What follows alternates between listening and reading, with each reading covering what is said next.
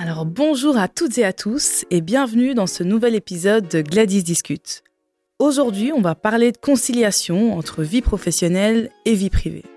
Est-ce possible en tant que femme d'avoir une vie professionnelle dite active tout en menant une vie familiale et de relations solides? C'est une question qui euh, est centrale pour un certain nombre de personnes et donc il était important pour moi de pouvoir aborder ce sujet. Et pour aborder ces questions, nous avons comme invitée Carole, euh, fondatrice de Woman Fit. Carole, bonjour. Bonjour. Comment vas-tu? Je vais bien et toi Gladys? Très très bien. Alors est-ce que tu pourrais pour nos auditeurs euh, te présenter et expliquer euh, ton parcours? Oui. Donc je suis Carole, fondatrice de Woman Fit Expertise, une société que j'ai lancée pour accompagner les femmes dans la gestion de la charge mentale et de leurs finances personnelles. Je l'ai fait par souci en fait justement de la femme et euh, surtout pour pouvoir montrer qu'il était euh, possible d'allier euh, plusieurs projets à la fois dans une vie, d'allier une vie privée, une vie professionnelle aussi et tout en ayant une bonne santé mentale en fait. Ok, et pourquoi avoir décidé de concentrer ton activité en particulier sur l'accompagnement des femmes? Alors, je ne sais pas s'il y a des hommes qui nous écoutent. J'espère que je blesserai personne en disant que c'est parce que je suis convaincue que la femme est euh, celle qui porte en fait et qui donne vie, pas seulement à des enfants, mais de manière générale, c'est celle qui transforme une maison en un foyer, c'est celle qui transforme une idée en un projet, en une société. Euh, c'est celle qui transforme un, un, petit être en quelqu'un de, en quelqu'un de grand. Et malheureusement, avec toutes les casquettes qu'elle peut euh, avoir, elle peut très souvent se sentir débordée et euh, ne pas aller jusqu'au bout des compétences et de, toutes ces qualités euh, qu'elle peut avoir en elle. Ok, donc en somme, on va dire que la femme est un pilier, mais qui n'est pas encore suffisamment valorisé à sa juste valeur. Exactement. Ok, super. Et maintenant, pour rentrer un petit peu dans, le vif du sujet, est-ce que tu penses qu'il est possible de pouvoir avoir une vie active, de pouvoir vouloir avoir une carrière professionnelle, comme on appelle, et à côté de cela, avoir une vie euh, familiale, euh, des relations euh, personnelles solides, épanouissantes. Quel est ton avis là-dessus? Je dis oui, oui, oui, c'est possible. voilà, donc déjà pour les personnes qui nous entendent, de savoir que c'est possible, c'est déjà une bonne chose. C'est possible. je pense que ce qui peut amener de la, de la confusion dans ce, dans ce genre de, débat, c'est le mot que tu utilises équilibre. Mm-hmm. Euh, équilibre, finalement, ça voudrait dire qu'on réussit et en même temps euh, la vie professionnelle et en même temps euh, la vie privée. Et finalement, si on va plus loin, c'est de dire qu'on donne la même énergie à chacune de ces catégories en même temps. Si on prend 100% d'énergie, on se dit on donne 30% ici, 30% là, 30% là. Finalement, on a souvent quelque chose de moyen. là où je voudrais en venir, c'est que c'est possible lorsqu'on accepte justement le déséquilibre, qu'on accepte qu'il y a des périodes dans la vie où on sera beaucoup plus investi dans notre carrière professionnelle et puis d'autres où on sera peut-être beaucoup plus investi dans nos relations personnelles, beaucoup plus investi pour une femme dans l'éducation de ses enfants, dans un projet justement de mettre au monde euh, un enfant, beaucoup plus investi dans le lancement d'un projet ou tout simplement beaucoup plus investi aussi dans un moment où elle a besoin de repos et de prendre soin d'elle aussi. J'aime énormément cette notion de déséquilibre ici que, tu abordes, parce que ça me fait penser moi-même en fait à, ma situation. Et c'est vrai que quand tu me dis ça, je me rends compte qu'en fait, je suis en situation de déséquilibre, mais qui en fait me permet quand même d'avoir un équilibre in fine au niveau de ma santé mentale, de mon bien-être. Euh, je donne peut-être beaucoup à l'heure actuelle au niveau de mon engagement euh, professionnel, mhm. mais je sais que c'est que c'est pour une durée temporaire. Voilà. Parce que j'ai pas l'intention de le faire toute ma vie de cette manière-là. Euh, et donc je me dis, voilà, je me donne pour cet instant-là, et d'ici euh, quelques années, ben, je, je, contrebalancerai. Donc c'est vrai que cette notion de déséquilibre, moi, je l'entends pas souvent, mais je trouve qu'elle fait, qu'elle fait sens en fait. Oui, ce que tu es en train de faire ici, c'est euh, si on prend, il y a un exemple que j'aime beaucoup, c'est euh, l'exemple de, de, des personnes qui jonglent avec euh, avec plusieurs balles. On a l'impression qu'elles sont en train de jongler avec les balles en même temps. Mais si on regarde bien, en fait, il y a un moment où il y a vraiment une balle qui est en main et l'autre qui est en l'air. Et c'est pas que c'est en train de tourner en même temps. Il y a il y a des séquences, mais elles sont tellement rapides que par moment on n'y fait pas attention. Donc on se dit tout roule en même temps. Donc avec la vie, c'est exactement la même chose. C'est qu'il y a un moment où tu vas avoir ta carrière professionnelle qui est là et qui est mhm. en main. Et le challenge, c'est d'accepter que peut-être pendant une période, ce soit un peu plus le chaos dans ta vie privée. Si tu es accompagné, qui va être important, c'est de pouvoir communiquer par rapport à ça et de ne pas oublier que c'est quelque chose qui va être temporaire. Et d'avoir le support et la compréhension nécessaire à côté aussi. Justement, quand tu parles du support et du fait d'être accompagné, est-ce que tu penses que euh, d'avoir le choix du partenaire ou d'avoir une famille ou des proches qui, euh, qui sont en soutien peut être déterminant justement dans cette question de d'équilibre, des équilibres, je ne sais plus comment, comment l'appeler, euh, entre ces différents aspects de, de la vie qu'on peut avoir. Complètement. Pour commencer avec le, le partenaire, c'est là où ce qui va être important, c'est que tu puisses déjà avoir une idée de la vision de vie que tu as, de la manière dont tu te projettes professionnellement, au niveau du privé aussi. Et toutes ces choses, ce sont des choses qui sont importantes d'aborder, je pense, euh, lors des premières rencontres, avant d'aller dans un vrai engagement. Une personne qui, euh, une femme qui voudrait se lancer dans une euh, grosse carrière et qui se retrouve face à un homme qui lui-même est carriériste et voudrait être dans une grosse carrière aussi, ça risque peut-être d'être compliqué parce qu'à un moment, qui peut supporter l'autre. Et mhm. très souvent, on l'entend encore euh, malheureusement trop, trop souvent d'ailleurs, il va être demandé à la femme à un moment de tout laisser de côté parce que ce sera son devoir à elle de pouvoir supporter l'homme. Ce qui se passe dans ce genre de situation, c'est qu'elle se retrouve frustrée. Mhm. Elle le fera sans doute, mais à un moment, il y a une perte d'identité, il y a, il y, a, il y a une confusion au niveau des valeurs aussi. Et, et c'est comme ça que très souvent, des, des, des, des, couples, finalement, on arrive à la séparation. Euh, il y a ce moment où la femme réalise que, OK, mais je me suis trop sacrifiée et c'était pas la vie dans laquelle je m'étais projetée. Je, je regarde un peu ma vie, mais j'ai l'impression qu'en fait, c'est quelqu'un qui est en train de vivre à ma place et que ça, c'est pas moi. Ok, et, justement, euh, ici, donc on pourrait dire qu'en fait, il faut davantage sensibiliser peut-être les, les hommes désolé, hein, on vous cible pas mal aujourd'hui, euh, à ces questions-là, de peut-être davantage communiquer dès le départ au sein d'un couple. Par exemple, si, on prend l'image d'un couple quand, on est en couple, pour se dire, ben voilà, voilà un peu le projet de vie euh, professionnel que chacun euh, souhaite avoir et comment est-ce qu'on trouve l'équilibre pour que chacun puisse y trouver son compte. Parce que, est-ce qu'il n'y a pas un risque ici avec l'exemple que tu donnes, ben, qu'il y en ait un qui laisse passer en fait ses ambitions pour l'autre? Et je pense que on revient sur la notion de déséquilibre c'est il est possible que pendant un temps, il y en ait un qui fasse le sacrifice pour l'autre, mais ce déséquilibre tourne. Donc il y a un moment où l'autre fera ce sacrifice aussi finalement. Mhm. Et donc quand on regarde sur l'ensemble du voyage, là on trouve alors l'équilibre. Mhm. Oui, c'est vrai, ça fait sens. Et du coup, quel conseil en fait tu tu donnerais à une personne qui se pose la question, parce qu'on en a de plus en plus qui se posent la question, euh, qui a un moment de sa vie où voilà, qui a terminé ses études et qui a une opportunité professionnelle euh, conséquente et qu'à côté de ça, ben voilà, il y a le mariage aussi qui arrive peut-être et qu'elle se pose la question de savoir en fait qu'est-ce qu'elle doit privilégier, est-ce qu'elle doit sacrifier l'un pour l'autre? Est-ce qu'il si tu avais une clé, un conseil à pouvoir donner à une personne dans cette situation, quel serait-il? À une personne qui se, qui, qui se retrouve aujourd'hui dans une relation, mhm. le premier conseil que je lui dirais, c'est ose être authentique et montrer qui tu es et ce que tu veux. Si la personne qui est en face de toi ne sait pas, n'entend pas, elle ne peut pas prendre de décision et se positionner elle-même mhm. aussi. C'est le plus grand conseil, je pense.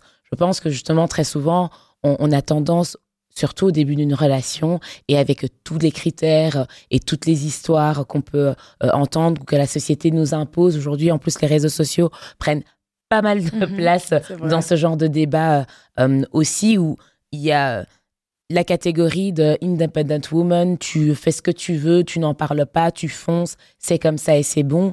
Il y a l'autre catégorie de non, mais sois sage, tais-toi et sois mhm. plutôt soumise. Mais personne parle en fait de la catégorie entre de tu peux oser dire qui tu es, en discuter et te retrouver dès le départ dans une relation de partage. Parce que c'est ça qui va pouvoir amener justement du vrai partage. Ce que les gens ont tendance à faire, c'est de vouloir se travestir pour être sûr d'attirer l'autre. Mhm. Et alors se dire, voilà, une fois qu'on sera bien avancé, alors là, on dira les choses. Mais finalement, c'est pas juste, puisque la personne de l'autre côté, elle a des projets aussi et euh, a besoin aussi d'une personne qui pourrait, entre guillemets, euh, rentrer dans certaines cases pour que ces projets puissent aboutir. L'importance de la communication et du dialogue dès le départ. Oui, dans l'authenticité. Mhm. Et maintenant, on va parler aussi des, femmes solo, des mamans solo, parce qu'il y en a beaucoup aussi, de plus en plus. De plus en plus, oui. Qui parfois, en fait, n'ont pas forcément de soutien parce que, euh, voilà, n'ont pas un compagnon ou autre. Et à ces personnes-là, qu'est-ce que, quel est ton avis? Est-ce que tu penses que, en tant que maman solo, on peut pas avoir une, carrière professionnelle épanouie tout en ayant des enfants à, devoir gérer? Je pense à une maman qui a peut-être 3-4 enfants. Euh, voilà, des ados, et voilà, comment, ce que, comment ça se passe? Est-ce que pour elle, il faut qu'elle se dise, ben voilà, le temps que les enfants ne pas, sont pas majeurs, ben je dis au revoir à, mes ambitions professionnelles, sachant que voilà, là j'avance, et qu'après les opportunités qu'on peut avoir à un moment ne seront plus les mêmes par la suite. Dans ce cadre-là, ce que je dirais, c'est que c'est clair que c'est une situation qui n'est pas du tout évidente, mais pas impossible non plus. Le tout, c'est savoir ce qu'on veut et oser demander de l'aide. Mhm. Très souvent, euh, en tant que maman solo, et je le dis pour être passé par cette case-là, on a tendance à se dire, là, c'est moi, mes enfants, euh, je dois avoir la casquette de superwoman et de tout faire toute seule. Et euh, on s'éduque en fait, consciemment ou inconsciemment, à ne pas demander de l'aide. J'ai fait un bootcamp justement ce week-end qui était orienté vraiment pour les mamans solo. Mhm. On en discutait et, et c'est vrai que les femmes que j'avais avec moi me parlaient du fait que c'est vraiment instinctif en fait de se dire je dois foncer mais je ne demande pas d'aide. Ce qui se passe aussi, c'est vrai que dans un pays comme la Belgique et je vais plutôt cibler euh, euh, Bruxelles pour avoir fait des recherches là-dessus, c'est pas évident encore de trouver des, des, des, endroits où trouver l'information sur le type d'aide mhm. euh, qu'on pourrait avoir une fois qu'on est mère célibataire et qu'on voudrait avancer des, des aides sur euh, des gardes d'enfants ou euh, sur de l'aide sur la formation ou, ce, ou sur des financements de projets également, des, toutes ces mères qui voudraient reprendre des études il y a toute cette question de, OK, ben, je voudrais étudier, mais comment est-ce que je fais? Parce que mes enfants sont à l'école, qui euh, pourrait s'occuper d'eux pendant que moi je suis en cours? Comment est-ce que je fais en termes de revenus aussi? Est-ce que l'État accepterait de financer une personne qui serait euh, aux études alors qu'elle est normalement en âge de travailler, etc. Euh, S'il y a de la famille, c'est oser aller toquer aux portes. Mm-hmm. C'est oser laisser sa fierté, son orgueil de côté. Euh, et justement se dire que on n'est pas obligé de faire ça seul. Mais c'est moi le, mot que je retiens, c'est oser. Oui. En fait, euh, il faut oser, mais après il faut que le cadre et ça tu le dis très bien, que la société nous mette également les outils à disposition pour pouvoir y arriver. Et, se pose également du coup la question de l'accès à l'information, parce qu'il y a des choses qui existent. Voilà, on n'en fait peut-être pas encore suffisamment à l'heure actuelle, mais des aides existent. Mais je suis persuadée que moi, 70% des mamans solo n'ont même pas l'information sur toutes les aides qui peuvent exister. Tous les exemples ici que, que tu viens de citer euh, en, sont la preuve. Alors moi, je voulais te poser une autre question. Tu l'as un petit peu abordé euh, en, début de, podcast. Hommes et femmes, est-ce qu'ils sont euh, égaux en termes de conciliation entre la vie professionnelle et la vie privée? Là, par contre, je répète trois fois non. et je pense qu'il y a... Tu l'expliques comment? Je pense qu'il y a toute la, cette partie historique et culturelle où on, on grandit et on évolue dans des sociétés qui sont encore très patriarcales.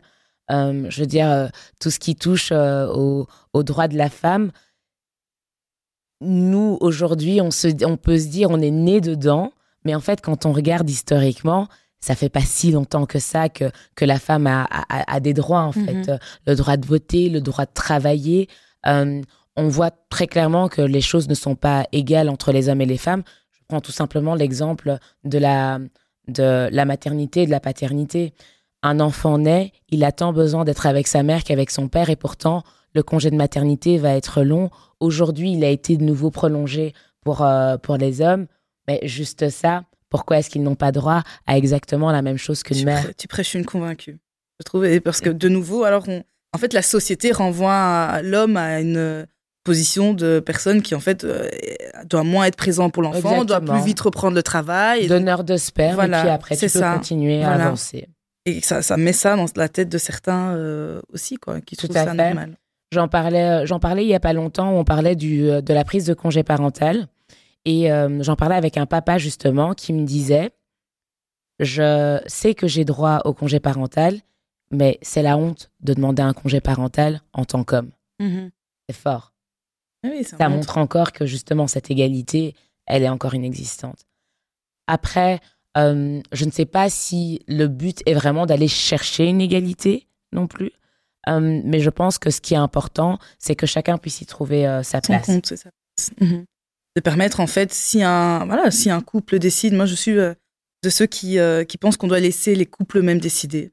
Exactement. En fait, et de dire que voilà, si on décide que c'est la maman qui, après un mois, reprend le travail et que l'homme reste plus longtemps, alors chacun s'accommode à sa manière, mais ça doit être le choix du couple. Exactement. Et pas un choix qui doit être imposé, par, la société. Je suis tout à fait d'accord avec toi. Et donc, euh, cet aspect-là, continuer à, on doit continuer à, à creuser à ce niveau-là. Alors, je, voudrais aborder un autre aspect qui est important pour moi, c'est la question de la santé mentale.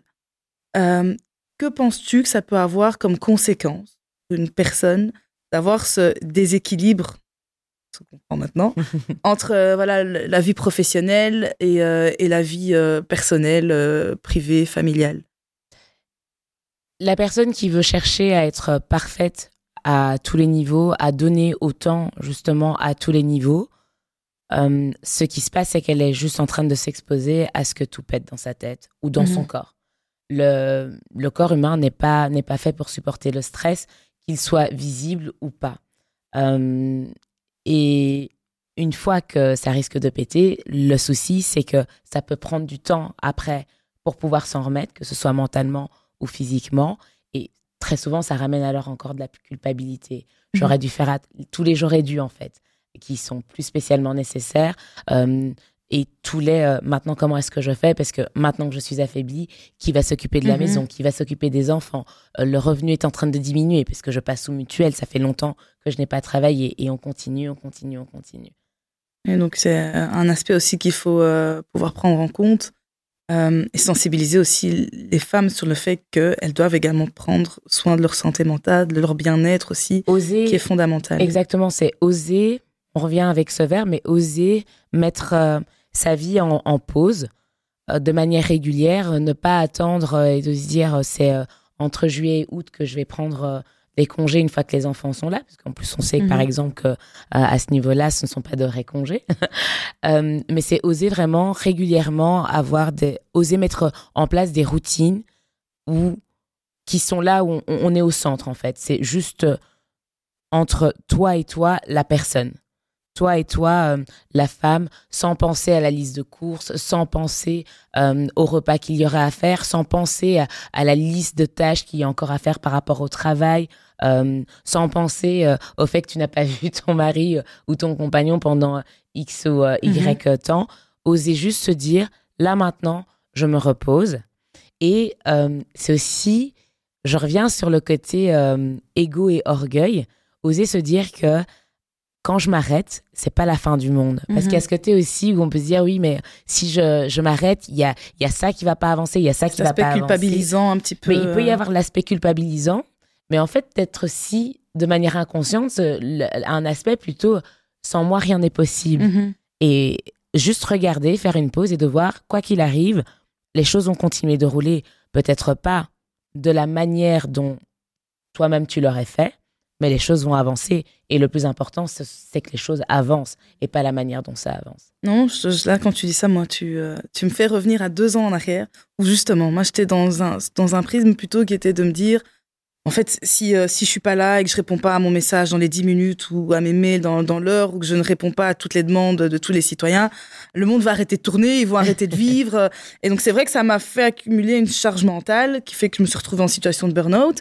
Mais aujourd'hui, euh, je me dis en fait stop. Il y a des moments où je me dis en fait pour pouvoir être au service et bien aider les gens, ben, j'ai besoin moi-même d'être en bonne condition. Exactement. Euh, et de prendre des pauses et de me dire stop. Il m'arrive de partir 3-4 jours quelque part où je laisse tout et je reviens et je suis, euh, je suis de nouveau à bloc. Quoi. Tu ne peux donner que ce que tu as. Si tu ne donnes que de l'énergie sans prendre le temps de recharger, à un moment, mhm. tu n'as plus d'énergie à donner. Et ça, retenez bien. C'est ce que tu dis. c'est vraiment pour moi, c'est l'une des clés fondamentales. Euh. Se ressourcer, quand je parle vraiment de, ces, de, ce, de ce temps à, à, mettre en place, de ces, de ces routines où on se centre et ce que tu, euh, ce que tu fais, de partir comme ça euh, quelque temps et euh, de, de, de, prendre du temps pour toi, c'est super, super, super important. tes enfants te regardent, tes enfants vont pouvoir déjà répéter Mhm. quelque chose comme ça. Donc, tu as un très bon exemple. Vraiment, continuer. Bon, Maïcha, quand tu seras plus grande, si tu entends. Maïcha, c'est ma fille. pourront euh, euh, reproduire ça. Et puis surtout, en fait, euh, quand tu te ressources, tu brilles, en fait. Mhm. Tu brilles. Et, et, donc, ce que tu vas pouvoir donner, même sans, sans parler, c'est de la bonne énergie. Quand tu es fatigué, que tu es frustré, tu es plus vite irritable, ça devient difficile d'avoir des vraies conversations puisque euh, tout et rien peut te faire mhm. euh, voilà, sortir de tes gants ou quoi, euh, t'amener à t'énerver, euh, t'amener à être triste en fait pour tout et pour rien, simplement parce que ton corps est fatigué et parce qu'à un moment ton cerveau aussi n'est plus à même de traiter l'information comme il voudrait le faire. Quand t'es reposé, les choses vont Mhm. glisser. Non, non, mais clairement, l'importance euh, d'être bien soi-même avant de pouvoir être bien pour euh, tout ce qu'on a à faire. J'ai j'ai une autre question. Euh, Est-ce que tu aurais des histoires inspirantes ou des exemples de personnes euh, ayant réussi qui pourraient, en fait, euh, dans cette dynamique d'équilibre entre la vie professionnelle euh, et une vie familiale ou privée à côté, qui pourraient ici être des, des, des- on va dire des, des rôles modèles vers lesquels les personnes se peut- peut- peuvent se tourner. Alors, chaque histoire est différente, chaque parcours est, est unique, mais euh, voilà, si euh, à la personne qui peut-être nous écoute et qui se dit oui, ok, j'entends tout ce qu'elles me disent, mais en attendant, moi, je, quand, quand elles parlent comme ça, je vois personne dans ma tête qui, euh, qui, qui, qui est arrivé à faire ce qu'elles sont en train de dire. Oui. Ben, J'aime bien parler de ce, que, de ce que je connais, donc je vais te parler alors de moi, donner un exemple là-dessus. Euh, comme je disais, moi j'ai été dans la case euh, maman solo. J'ai eu ma fille, j'avais 22 ans. Je venais juste d'être diplômée, j'avais pas encore de travail. J'ai eu euh, la grâce de- d'avoir des parents euh, qui ont été superbes et qui m'ont euh, accompagnée là-dedans. Maintenant, moi, pendant toutes mes études, j'ai toujours dit que je voulais pouvoir construire une carrière, qu'à un moment, je voulais être, être à mon compte. Et c'est vrai que quand je me suis retrouvée enceinte, euh, mon père, je me souviens à l'époque, m'avait dit, mais comment est-ce que tu fais pour la suite, en fait? Et euh, moi, j'avais dit, ben, je ferai et c'est tout. J'ai commencé à travailler de manière alimentaire pour être sûre d'avoir tout ce qu'il fallait pour ma petite.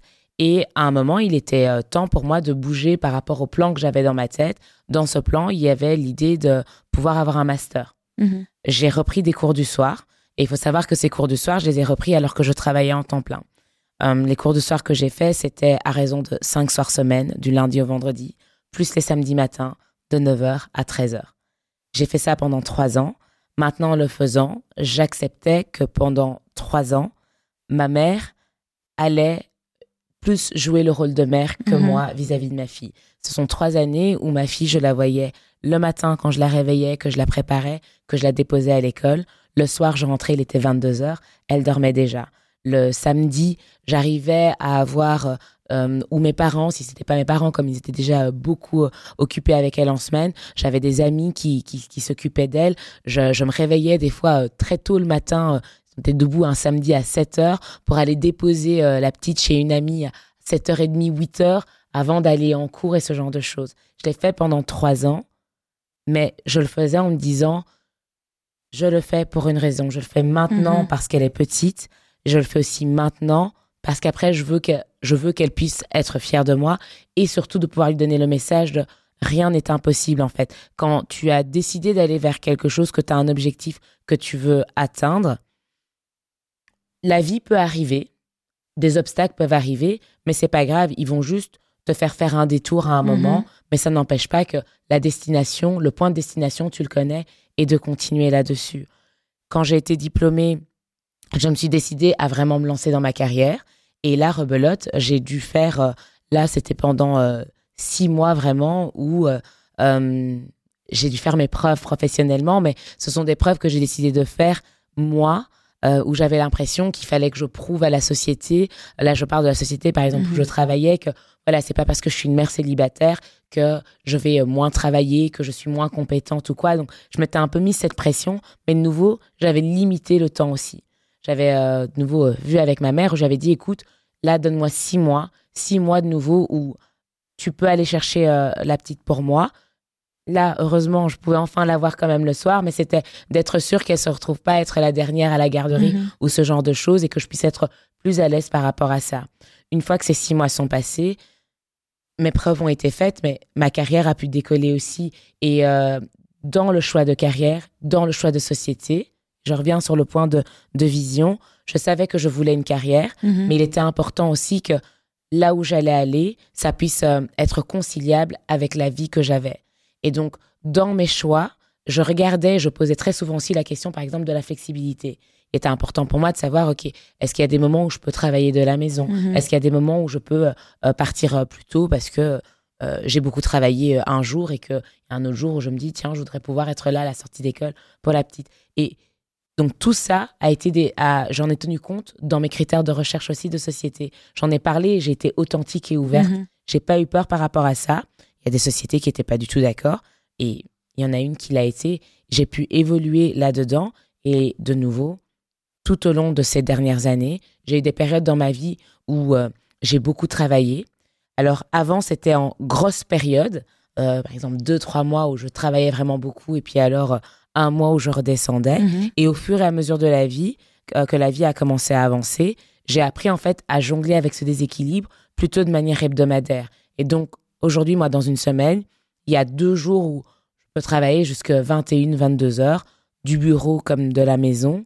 Mais il y a trois jours où je sais que je travaille entre guillemets de manière normale. Et donc, déséquilibre, un lundi où euh, Lundi, d'ailleurs, est un grand, une grosse journée en général pour mhm. moi. Le lundi, ça va être un gros pic. Le mardi peut être encore un gros pic, mais mercredi, je redescends. Je mhm. me ressource pour pouvoir repartir déjà pour jeudi. Vendredi, ben, je commence euh, à euh, tout doucement atterrir pour euh, pouvoir profiter du week-end.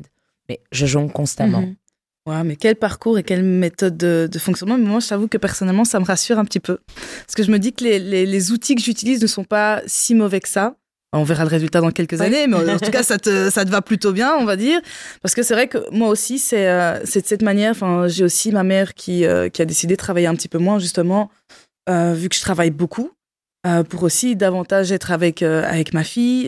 J'essaye aussi, par exemple, moi, un jour dans la semaine, de terminer plus tôt pour pouvoir trouver des moments avec elle. Et c'est vrai que quand j'entends ce que tu me dis, je me dis, OK, en fait, je prends pas forcément la mauvaise voie et que voilà, ça, ça, peut, ça, peut, ça peut tourner de manière positive en tout cas. Oui. Et de nouveau, communiquer. Mm-hmm. Euh, moi, dans, dans, dans, toute cette histoire que je te raconte, j'ai euh, j'ai beaucoup communiqué avec mes parents, j'ai beaucoup communiqué avec ma fille dès le bas âge où je lui expliquais. Je me souviens, euh, je crois qu'aujourd'hui elle a, elle a 14 ans, elle pourrait encore raconter ma, ma remise de diplôme mm-hmm. où elle était présente, où elle était contente. Et aujourd'hui à 14 ans, ce sont des sujets que j'aborde encore beaucoup avec elle pour voir justement, mais tiens, est-ce que tu te sens impacté par la vie que tu as eue avant ou ces moments où j'ai été euh, beaucoup présente, moins présente ou quoi?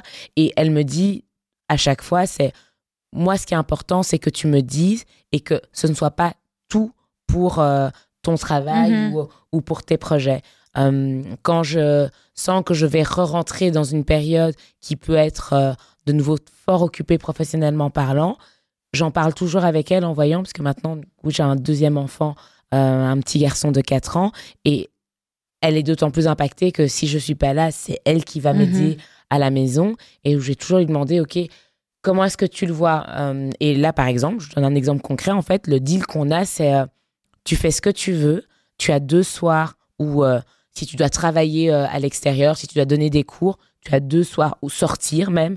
C'est deux soirs que tu peux faire dehors pendant la semaine, mais euh, il y a trois soirs où tu es euh, ne fût-ce qu'à la maison avec nous. Donc, c'est même pas que je dois faire quelque chose, mais c'est de savoir que le soir, je suis là. Donc, à ce moment-là, je peux travailler et continuer de la maison, euh, dîner avec eux, et une fois qu'ils sont au lit, en fait, continuer ma vie aussi. Parce qu'il y a aussi ce côté, je pense, au niveau professionnel, où on est encore trop fort cadré sur le fait de travailler, c'est entre 9 et 17 mm-hmm. heures.